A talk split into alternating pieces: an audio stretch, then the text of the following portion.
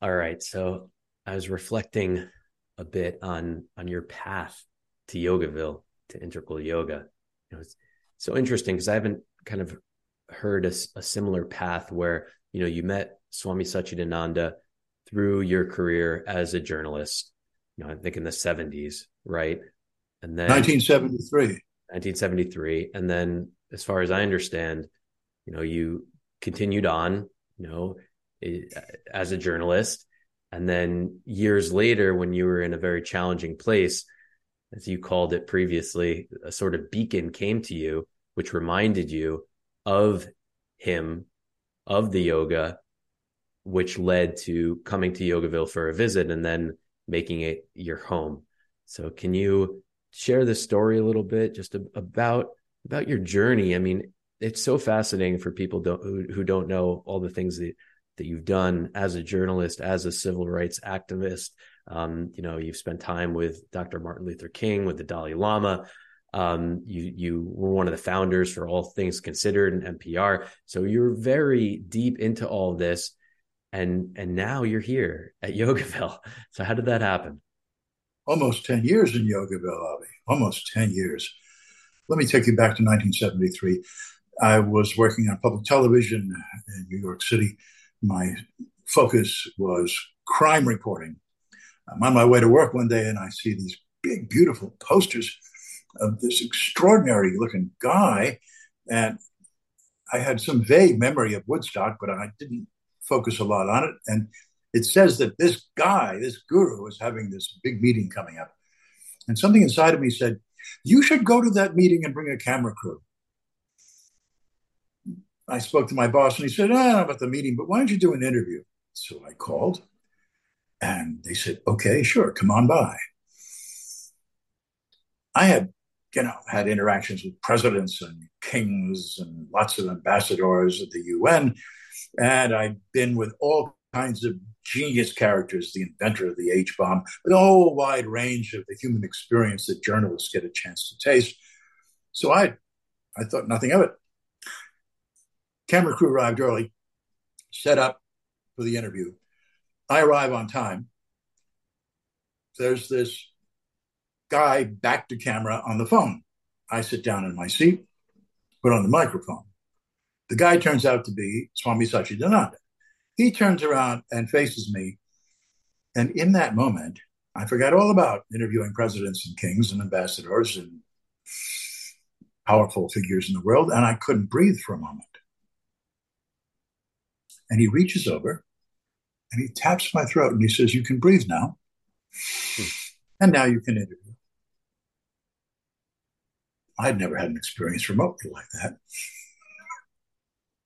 now you can breathe and now you can interview. That's a really interesting way to be in an interview for a news program. I uh, kind of reverted to somewhat smartass and asked him questions like, So, is there any hope for New York City spiritually, or is it simply going to collapse into the Atlantic Ocean? And he took that and spun it around six or seven times, had fun with it. I said, Just imagine you're a cop, a New York City cop. What in the world would yoga do for you? And then he picked that up and spun it three or four ways and told beautiful stories about policing. And as he says in what became a primetime special, uh, on, on, uh, on, the public television station in New York City, the flagship. Uh, he said, a police officer needs to be a saintly fellow. And I thought to myself when he said that, ah, oh, what nonsense. Of course, over the years, it turns out to be exactly right. The job is impossible. If you are not somehow a saintly fellow, you're going to wind up in a lot of trouble. You're going to get other people hurt. You've got to be an extraordinary human being. And yoga is a great way to do it. That's why today in Toronto, cops can't go out until they meditate.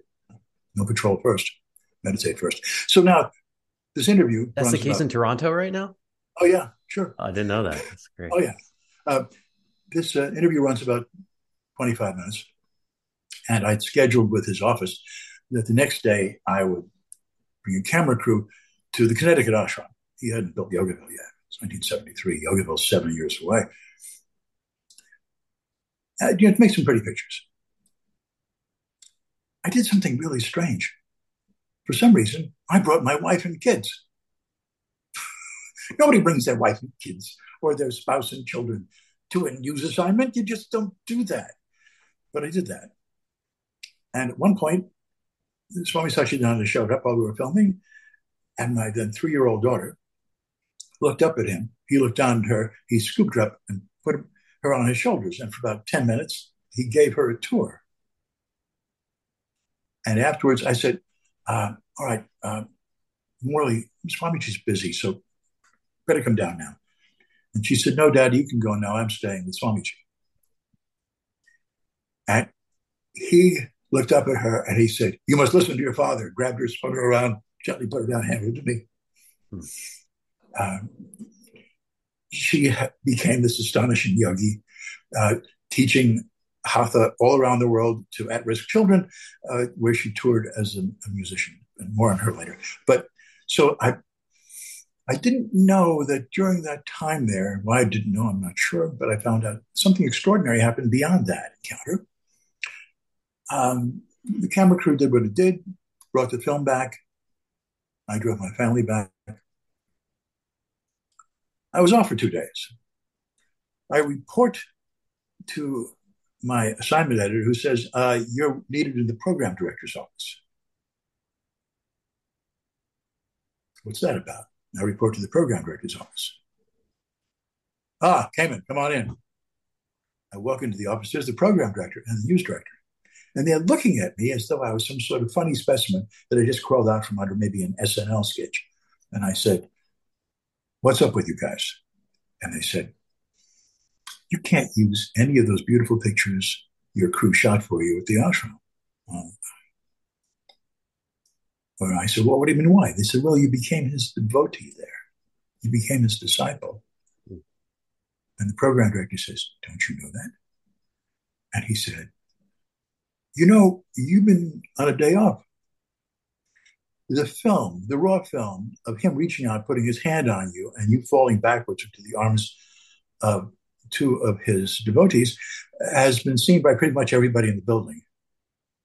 So for some reason, you may have forgotten it, but that stuff is dead. You can't use any of it. I said, Oh no, I'm so sorry. And he said, Wait, the interview that you did is fantastic. It's a primetime special.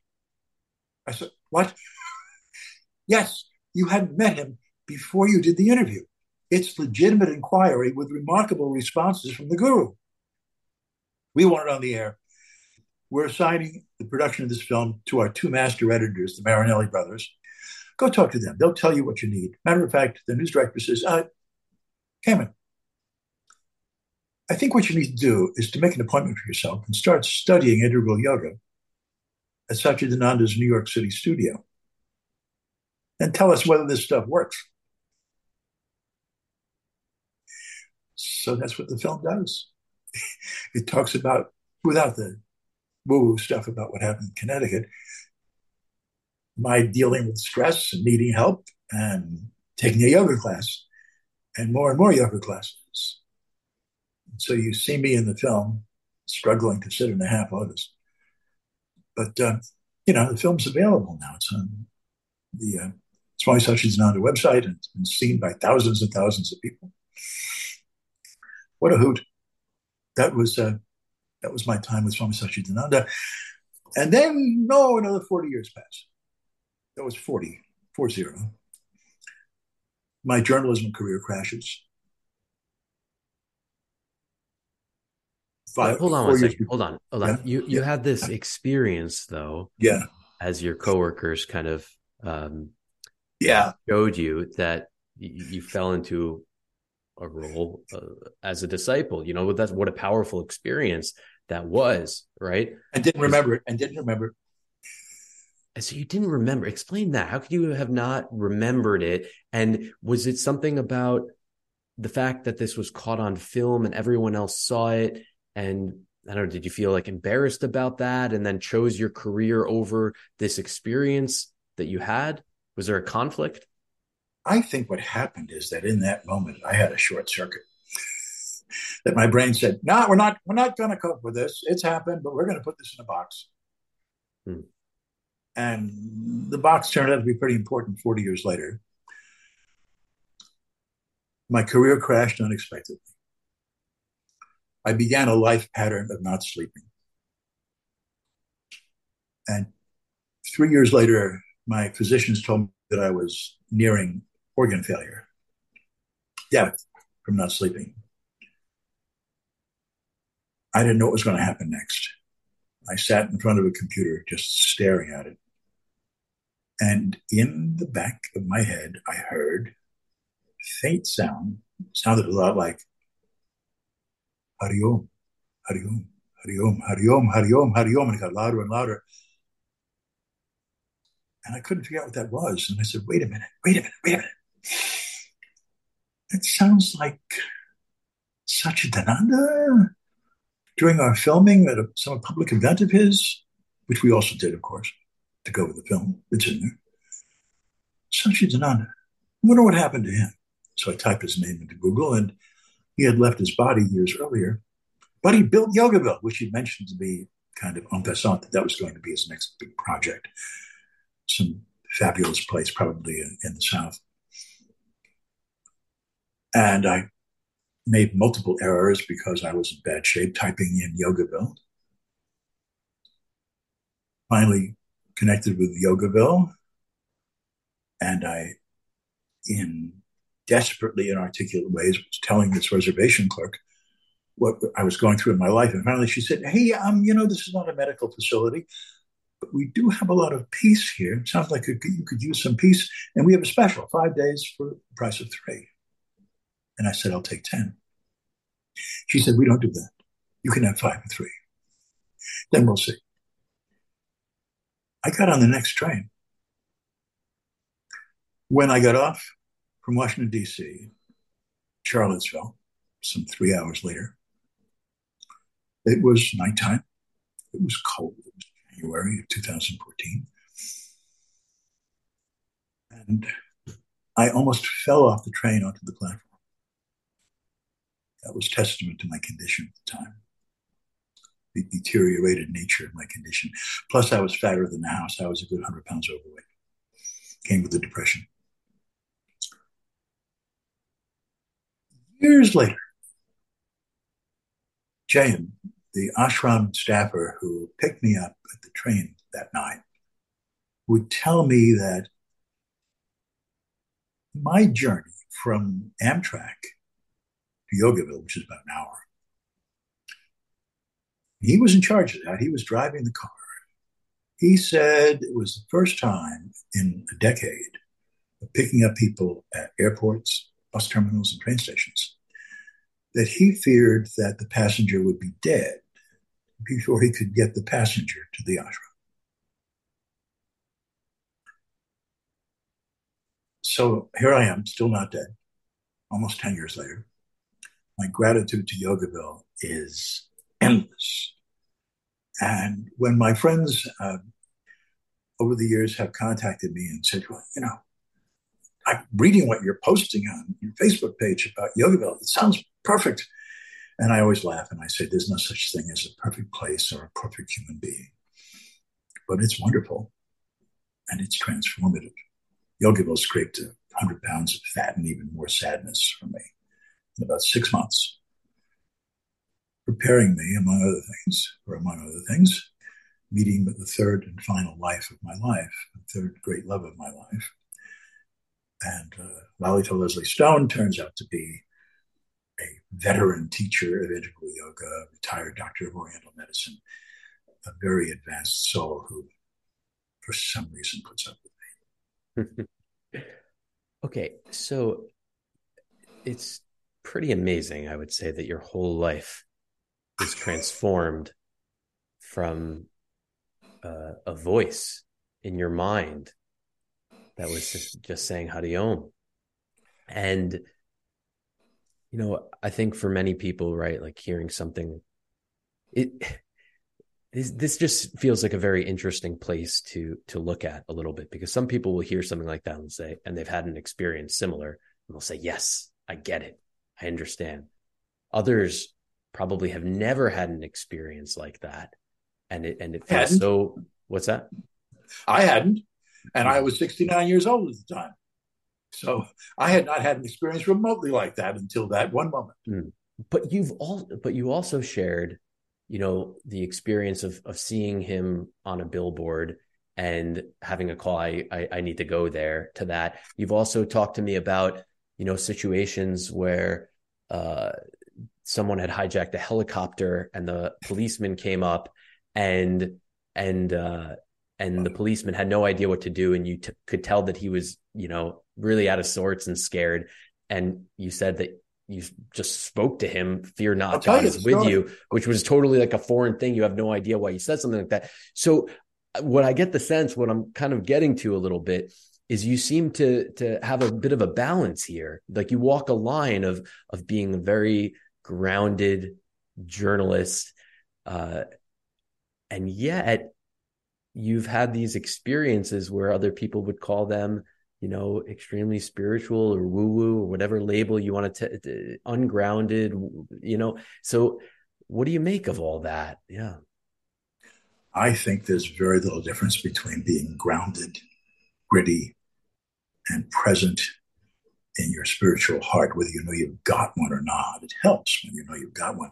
I was preparing for this conversation with you, and it occurred to me that it was my first wife who introduced me to yoga um, in 1970 and handed me a book. She said, You should read this.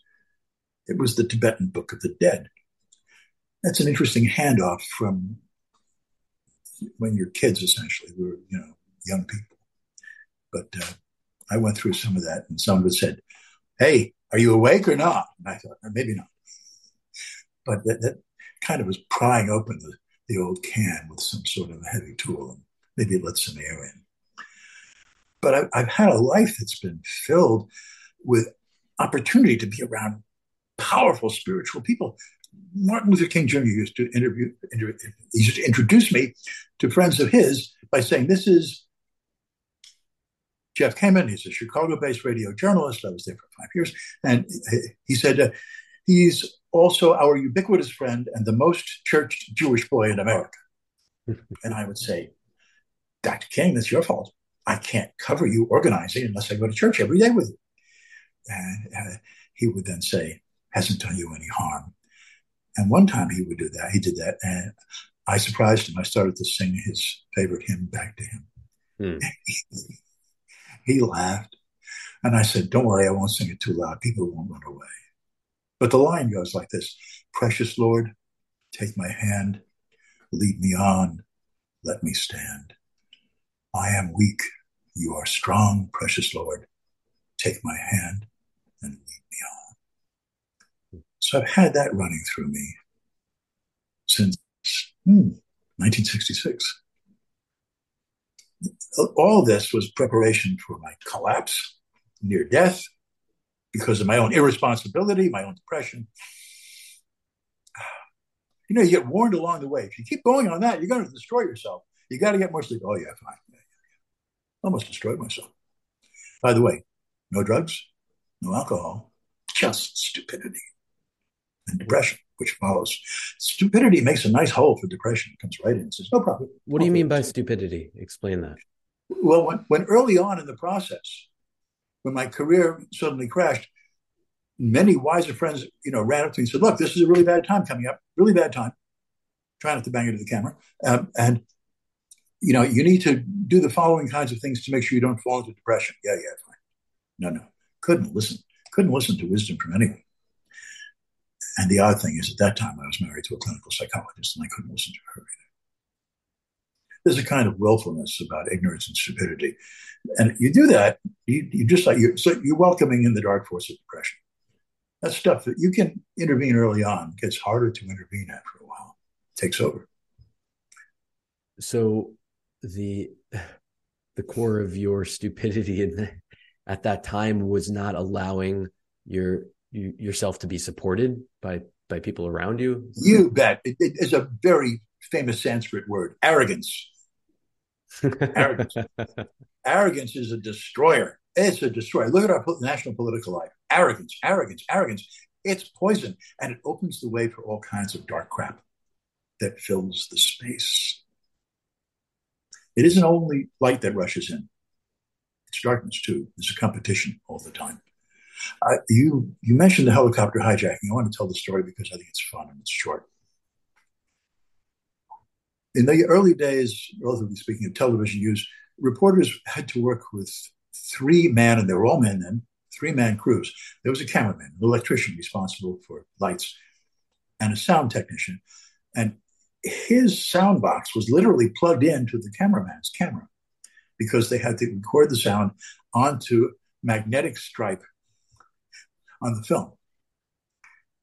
These guys were very different from me, even though we were all seemed to be white guys and they were all white. Most of them, almost all of them uh, at that time. Um, they were not university educated.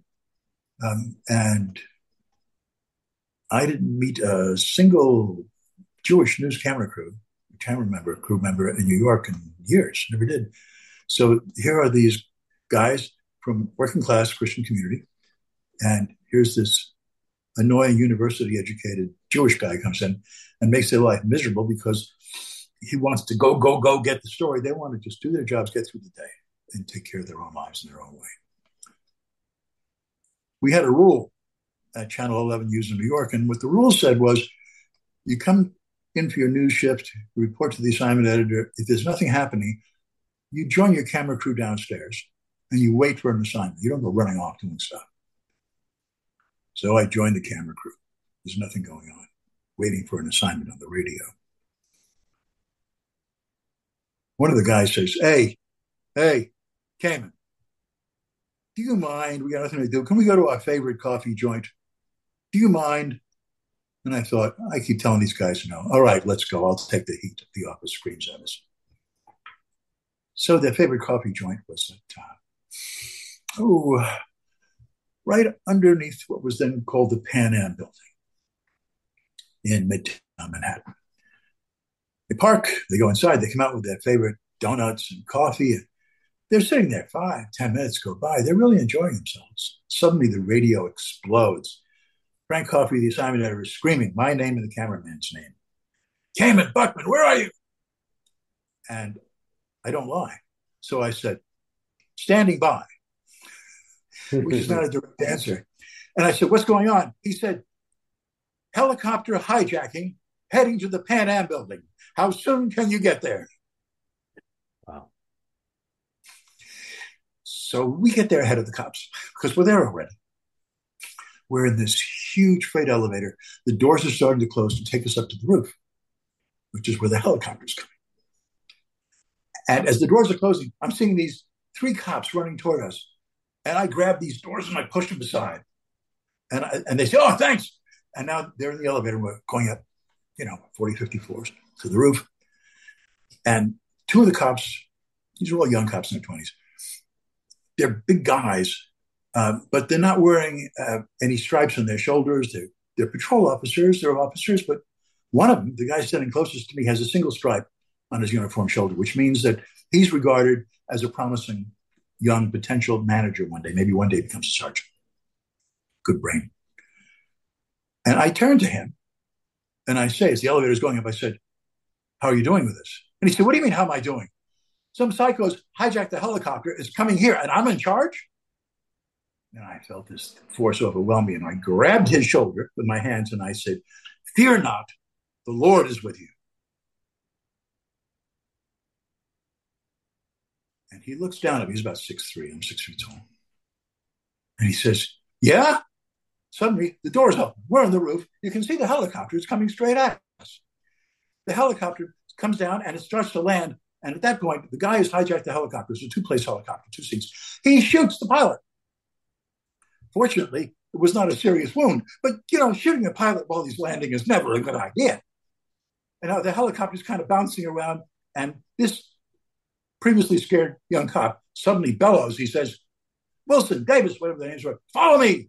Each of you grab a strut. And he throws his own body straight into the helicopter, grabs the gun and picks him up while he weighs nothing and slams him to the roof and cuffs him. Coming up behind us is an ambulance crew. they take care of the pilot. Another ambulance crew shows up just in case somebody else is hurt. And the, the cop says, cuff him to the gurney right now. So they cuff him to the gurney. And as this guy's going by, I'm furious. I don't get furious on Simon. Something's going on in me. And I run up to him and I said, What in the world did you do that for? Why did you do that? And he said, It's the beginning of a new terrorist organization. I said, No, it's not. You're just a jerk with a gun. Hmm. He said, Am? Oh. Then they took him away. And the cop with the stripe on his sleeve, who I had grabbed in the elevator, and to whom I had said, The Lord is with you, don't worry. He came over to me and he said, Hey, who the hell are you? And I'm holding a microphone, right, with the Channel 11 logo on. I said, Jeff Kamen from Channel 11. He said, No, man. I mean, who are you? And I said, I'm not sure. And he grabbed me and said, Thank you. Okay. Whoever you are, see you later. So that was that was probably the the first time that I was conscious of becoming an instrument of energy that was way bigger, more powerful, and higher than mine. Do you know who you are now? Yeah, absolutely. I'm your friend and brother on this podcast with you, doing what I can, just as you are, to add a little bit more light to the day, having been gifted so much of it myself here in Yogaville in almost 10 years. As I said early on, I'm endlessly grateful to this place. And it's not perfect, but there are no perfect places. And there are wonderful teachers here. And the experience of Yogaville is transformative. But you have to come. I want to uh, ask you about this idea of full responsibility. We've talked yeah. about this a lot. Yeah, yeah. And I know it's been impactful for you lately and, and for me as well. Um, so this idea of taking full full responsibility of your life. Um, I'm wondering, how does this play into all that happens that's outside of our control, right? And like these these events like the one that you're describing like you happen to go to get coffee underneath the pan am building and that's exactly where you needed to be at that time. It's like you know or a voice in your head or just you can never predict this stuff. Like you can never control it. So there's that element but then there's also the element of taking full full responsibility of everything that happens so how do you how do you work with that? How do you balance that?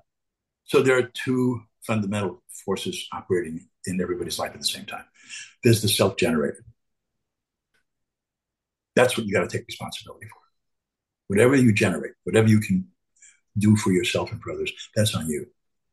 There are moments in life, and we all have them, when outside force invades your space and you got no choice but to deal with it. And sometimes it can be scary as hell, or you can become deeply saddened by it or delighted by it. The question is, where does your agency, where does your control begin and end? Most importantly, where does it end? Because at the end of agency, at the end of control in your life, those of us who are lucky enough, blessed enough to be students of yoga, in this case, integral yoga, but all, all yoga offers us, there's something called the witness state. It's something everybody has, but most people don't know how to unlock the door. You open the door to witness state, and you discover pretty soon that no matter what is imposed on you from the outside, your control is the attitude you take to what is served to you that you are stuck doing. You're stuck in traffic. You're frustrated. You feel that anger rising because those idiots in front of you are not moving properly. Why they? Or you consciously invoke the witness state.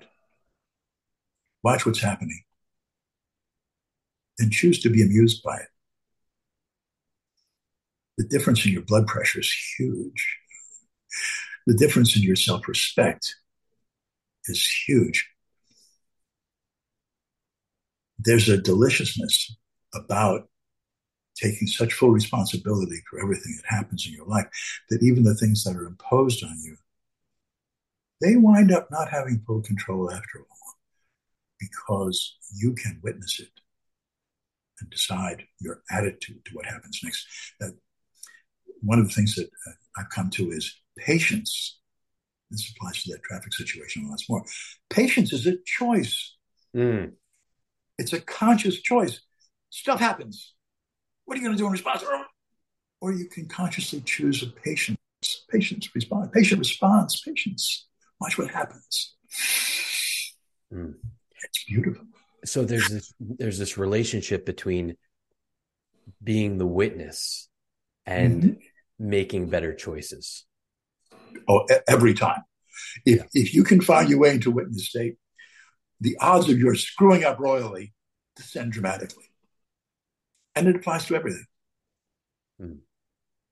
Remember, there are no perfect people, no perfect places, and no perfect guarantees.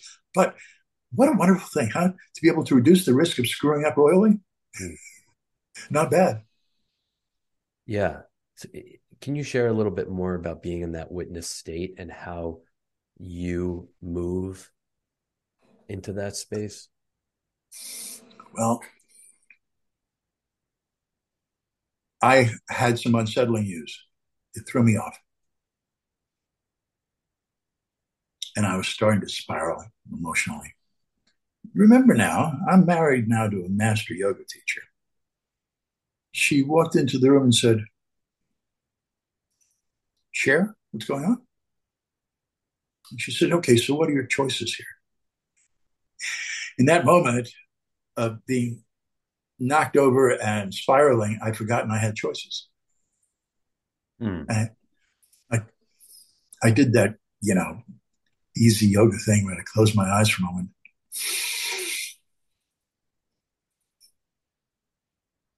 I watched my breath I followed it. And two or three times, and what was causing me to spiral and to feel awful didn't seem like a 14 foot tall spider with big fangs. It felt more like a wolf spider. Ever seen a wolf spider? They're scary looking, but no venom. When you don't feel like your life is being threatened, you can make much better decisions about the subtleties of life. But there's another thing. Um, I'm about to be 80, and a while back, about six months ago, everything was hurting in my body. Everything. And um, trying to figure out what to do. I had been a marathon runner in the 70s and 80s. I know you look at me and you say, this guy, remember this from a while back, half century almost. Um, but I'd fallen out of, out of shape. Added 100 pounds during the depression period of three years. The ashram scraped it off. And I don't run anymore, but I do walk between two and five miles a day, most days of the week. And I passed a sign that said, Stay fit, gym. I went in, had a conversation with a wonderful staff member there, joined the gym.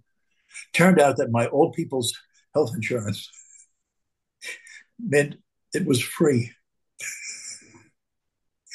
I go to the gym now every day, every other day, rather, every other day. And I lift weights. And my wife thinks it's fun that I've added a whole bunch of muscle mass, arms, chest. Um, climbing stairs had been incredibly painful for me. I climb stairs now.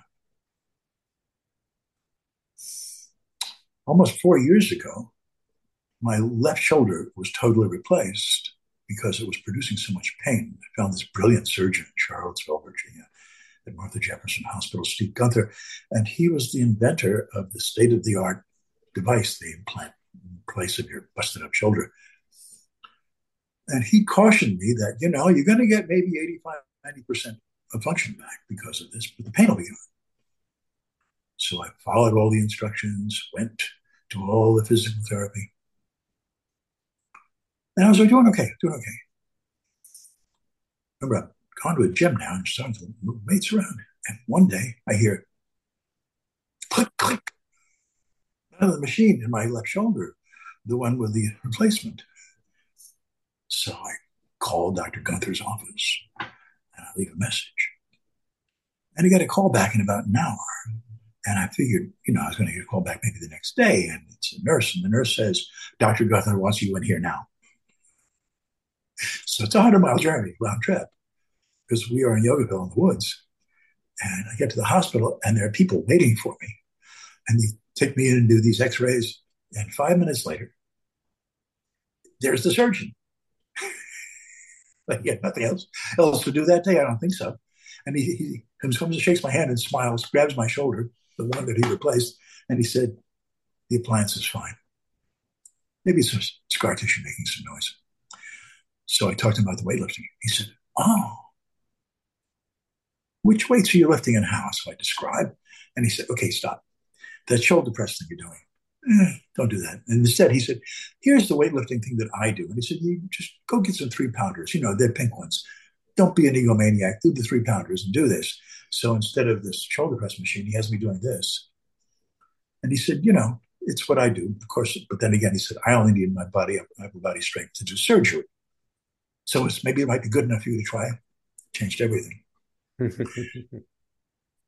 I can do all kinds of crazy stuff with the shoulder, which wasn't advertised.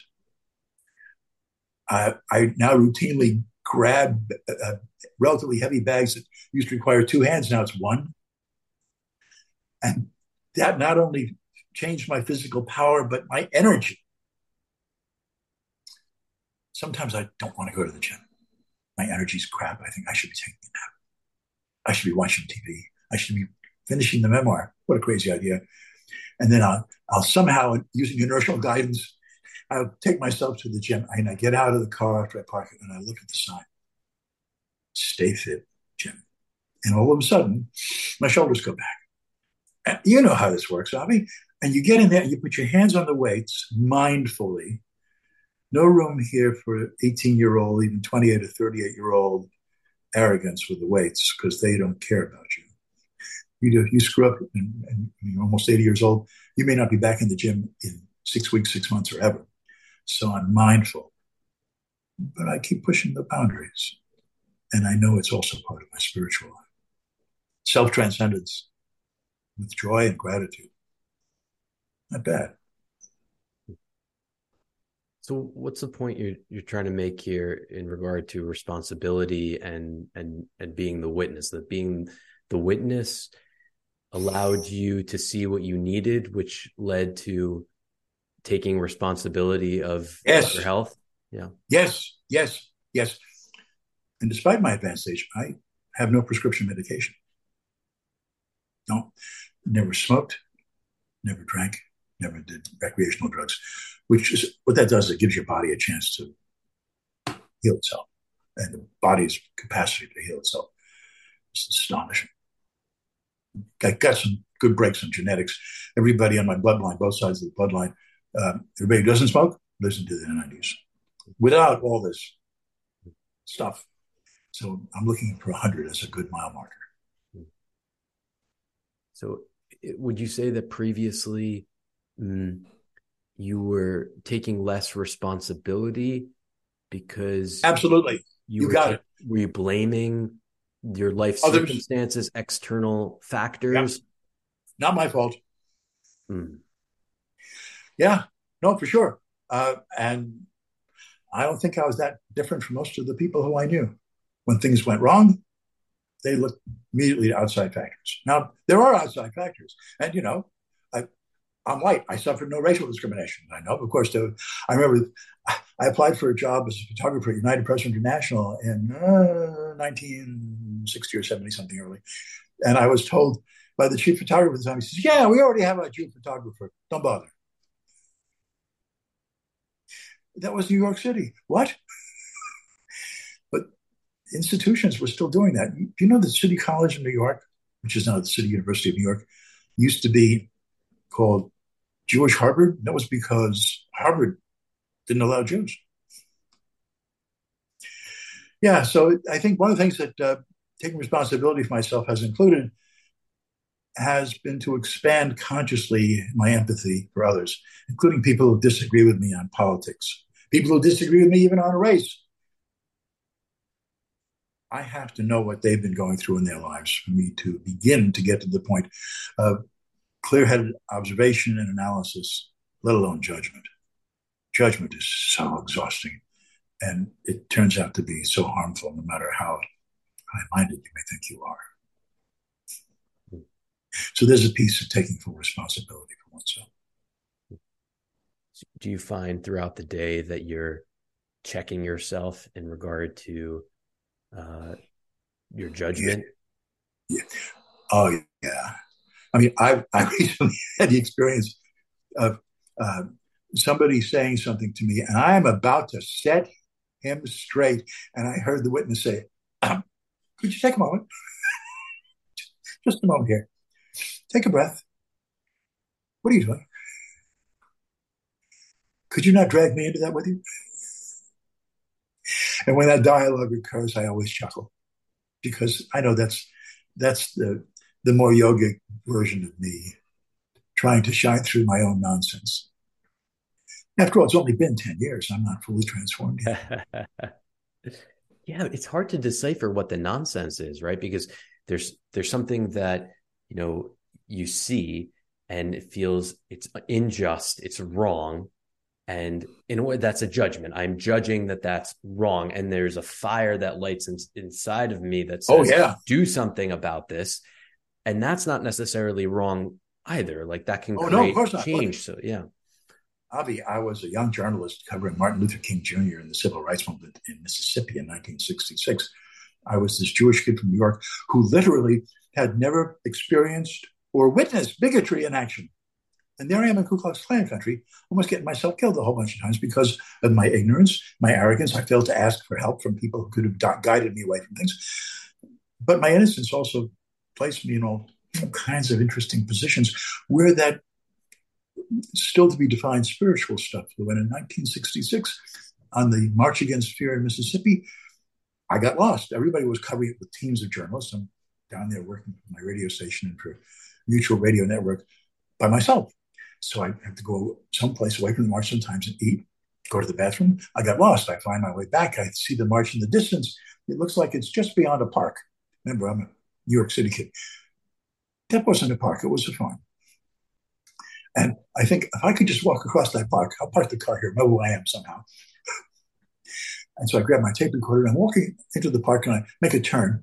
And there's this scene playing out in front of me. There's this really old guy, probably in his 40s or 50s. I'm 22 at the time.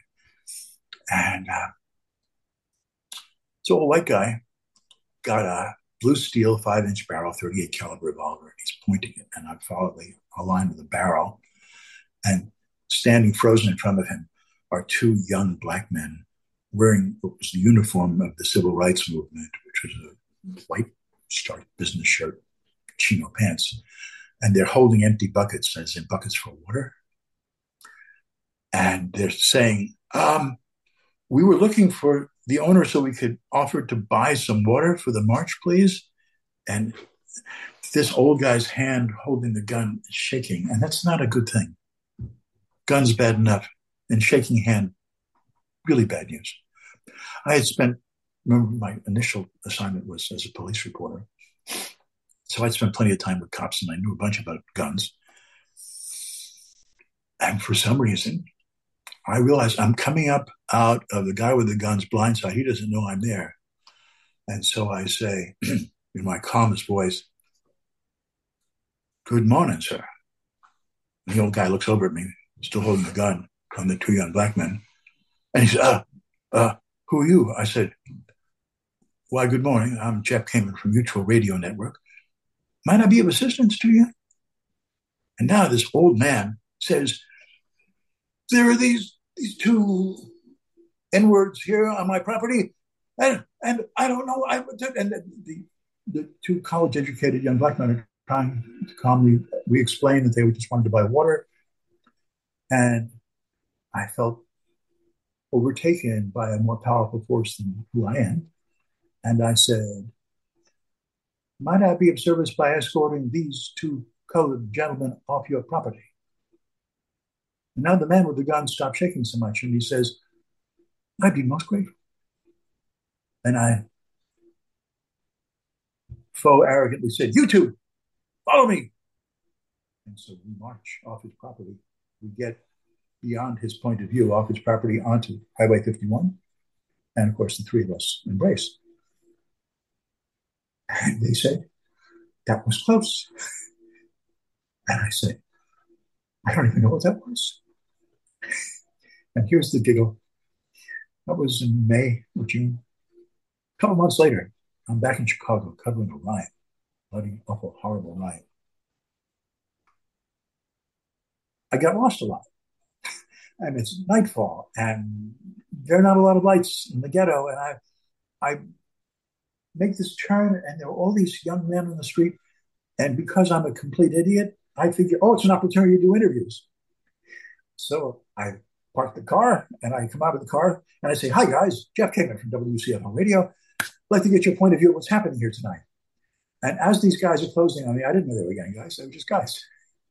This powerful voice comes from out of the darkness, from about that away, about a half a block away or so, and it screams like a voice in a barrel, Young men, don't touch that white man.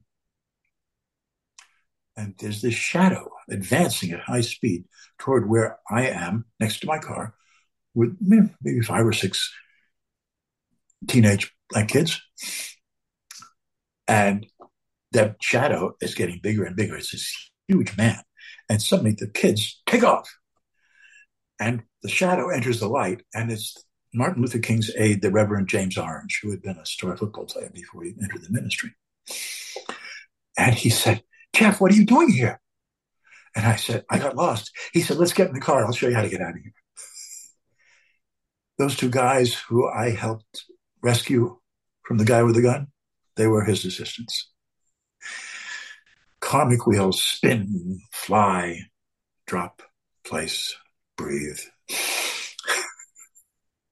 I had no idea.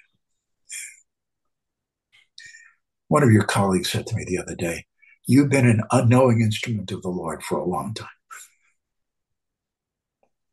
Yes. It sure isn't me. Well, then maybe it's becoming me and I'm becoming it. That would be a good thing. My uh, my daughter, um, Morley Bruce, you can find her online. Um, Morley and Chris Bruce. Chris is her husband. Uh, she's an astonishing singer songwriter.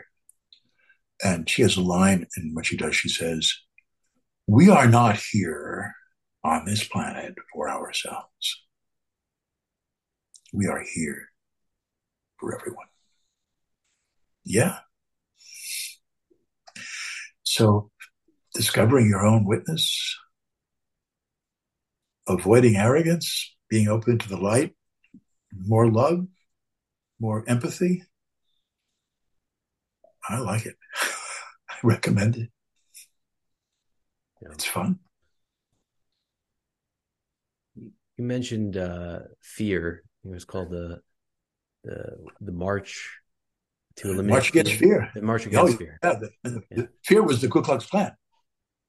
Fear was the Ku Klux Klan, and uh, 1966. Uh, a young man named James, named James Meredith, who had uh, been the person of color who integrated Ole Miss with the assistance of U.S. Army intelligence officers to keep him safe, and federalized National Guard.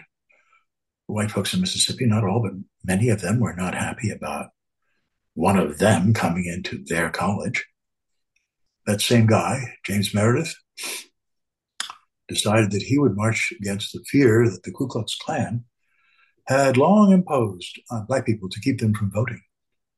So he started a march against fear near Memphis on Highway 51 in Mississippi. And I guess it was the third day of his march. I was not there. There was only one of the journalists there at the time, a young photographer from the Associated Press, Jack Thornell. Jack won the Pulitzer Prize that year because from out of the bushes on the second or third day of the march came to psycho racist named Aubrey James Norvell, who opened fire on Meredith with his shotgun filled with birdshot, tiny little pebbles, beads designed to bring down birds. I was in Chicago at the time uh, when Thornell called his office and, and, said they shot Meredith. His photographer, he's great pictures. Uh, and then, you know, he hung up and went back to the story because he had to run, you know, drive miles to find a phone. His office thought that he said that they had killed Meredith. So that bulletin went out to all the newsrooms in, in the world that said, Bulletin, civil rights marcher James Meredith shot and killed on Highway 51 in Mississippi. My, uh, my boss saw it on the newswire, tore it off. You know, this was pre-digital age paper. Newswires, you know, typed out stories.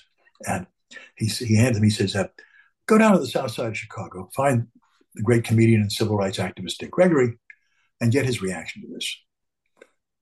I got lost. I arrived at Dick Gregory's house in uh, south side of Chicago. Well, everybody else in news business, they're breaking down. They've already interviewed. And Gregory and his wife and two of their kids are headed to a limo. And I said, Mr. Gregory, Mr. Gregory, Jeff Kamen from WCFL, I need an interview. He said, Sorry, son, the only way you're going to get to interview me is if you get on the plane with me to Memphis. So I did. Local reporters don't do stuff like that. You don't get on the plane. I was 22, blissfully ignorant of what I should and shouldn't do. Got on the plane. Gets plane gets to 10,000 feet. It's a short ride to Memphis. And uh, a, the stewardess, they weren't flight attendants, they were stewardesses, comes back and she said, Are you Jeff? I said, Yes, ma'am. She said, Mr. Gregory has just upgraded you to first class. Come with me. I get to the front of the plane, and Gregory had bought out the entire front of the plane. That was his wife and two of the kids. And uh, Gregory said, You got on the plane? And that began a relationship uh, which lasted for 15 years. And on the day that the Martin Luther King holiday was voted by Congress, camera crew I had been assigned to work with, who had been working with me off and on for a couple of years, uh, two brilliant young African American men. They said, "Ah, oh, so the office is sending you to interview Dick Gregory," and they'd been hearing my civil rights stories over the two years of work together, and they thought I was exaggerating all this stuff. And I told them, I said, I just kept falling into this. I'm very lucky. And they said, Yeah, yeah, yeah. So as we approached Dick Gregory on the second floor of the House of Representatives, he's surrounded uh, by a, a, number of very beautiful young people from Howard University. And uh, I said, Mr. Gregory. And he looks up and he turns to these college kids and he says, Ah, it's Jeff Kamen. I raised this one from a pup. And it was true. I've been 22 on the ride to Mississippi. And it's been my life. It's like my time with the Dalai Lama. There I am in uh, one of the Senate office buildings and my pager goes off. Remember pagers? Are you young enough, old enough to remember pagers? No, we have phones. We had phones, but you were so expensive. You turned them off, and somebody paged you. You turned it on, and it was the phone number for the press secretary to Senator Patrick Leahy, and it said nine one one after it. And I said, "Oh man!" So I called the press secretary's office. I said, uh, "Joe, it's Jeff Kamen, and uh, what's up?" And he said, "Tell me you're in the building. Tell me you have a camera." I said, "Still camera. I was a freelancing then." I said, "Yeah, yeah." He said come to the office. Do not walk, run. Don't stop to say hello to anybody at the front desk. If the receptionist stops you, go right past her, go into Senator. He's outer office with your camera on and shooting. I can't tell you more, just do it. So I run past everybody saying, Mr. Kamen, where are you going? Where are you going? I throw up in the senator's outer office, put the camera in with wide A lens, ching, ching. I'm looking through the finder, and there's somebody strangling Senator Leahy. Only it's not somebody strangling Leahy it's the Dalai Lama placing a white blessing scarf on Senator Patrick Leahy. Dalai Lama's about hmm, five, six, five, seven. Leahy's six two, huge. And Senator Leahy had partnered with the Dalai Lama on the uh, demining movement to get landmines out of the countries where, where there had been conflict because landmines are forever and they kill especially children. And as soon as I make about the sixth or seventh shot, the Dalai Lama grabs Senator Leahy, who's getting really very high on the moment, and he lowers his body into a chair with arms. And then he turns toward me. Now he's about 10 feet away, and the Dalai Lama in those days was very playful.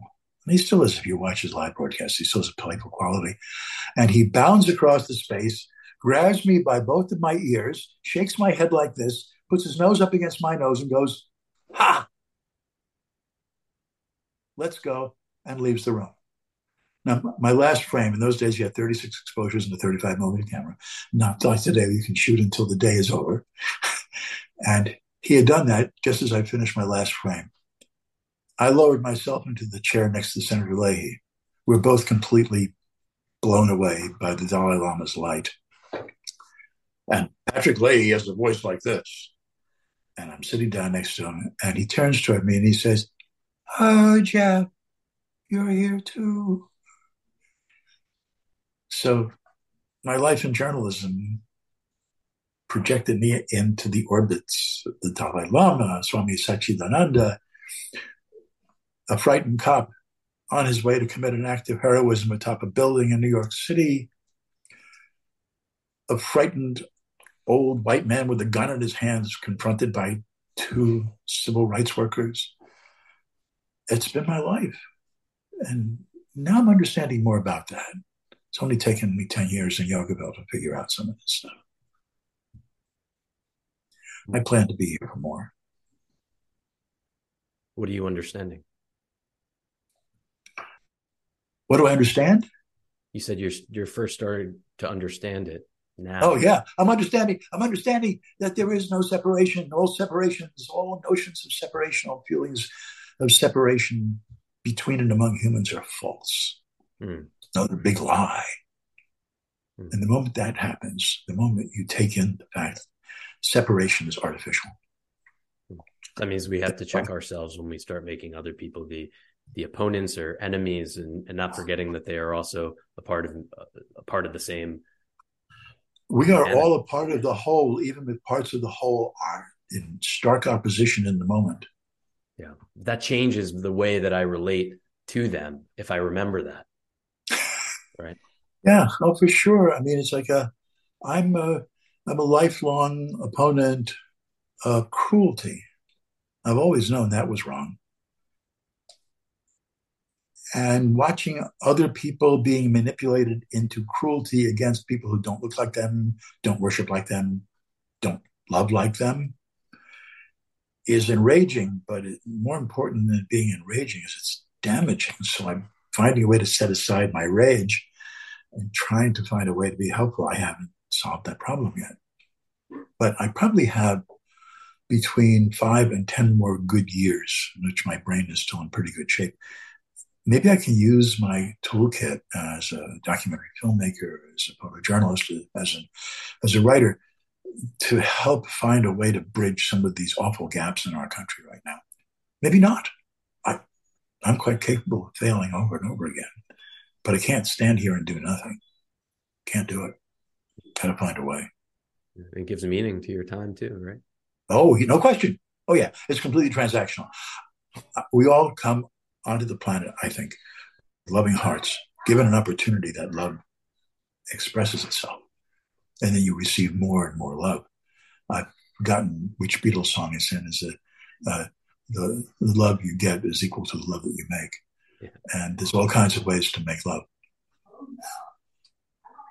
Uh, Jeff, thanks so much for uh, spending this time with me, for sharing all your great stories, and, and for being you. I really appreciate it. I am honored that you gave me some time to share with your audience, which is made up, I think, of people who are all working on themselves, coming into contact with their own witness. They're probably well beyond me, and it's a privilege to be in their presence and yours.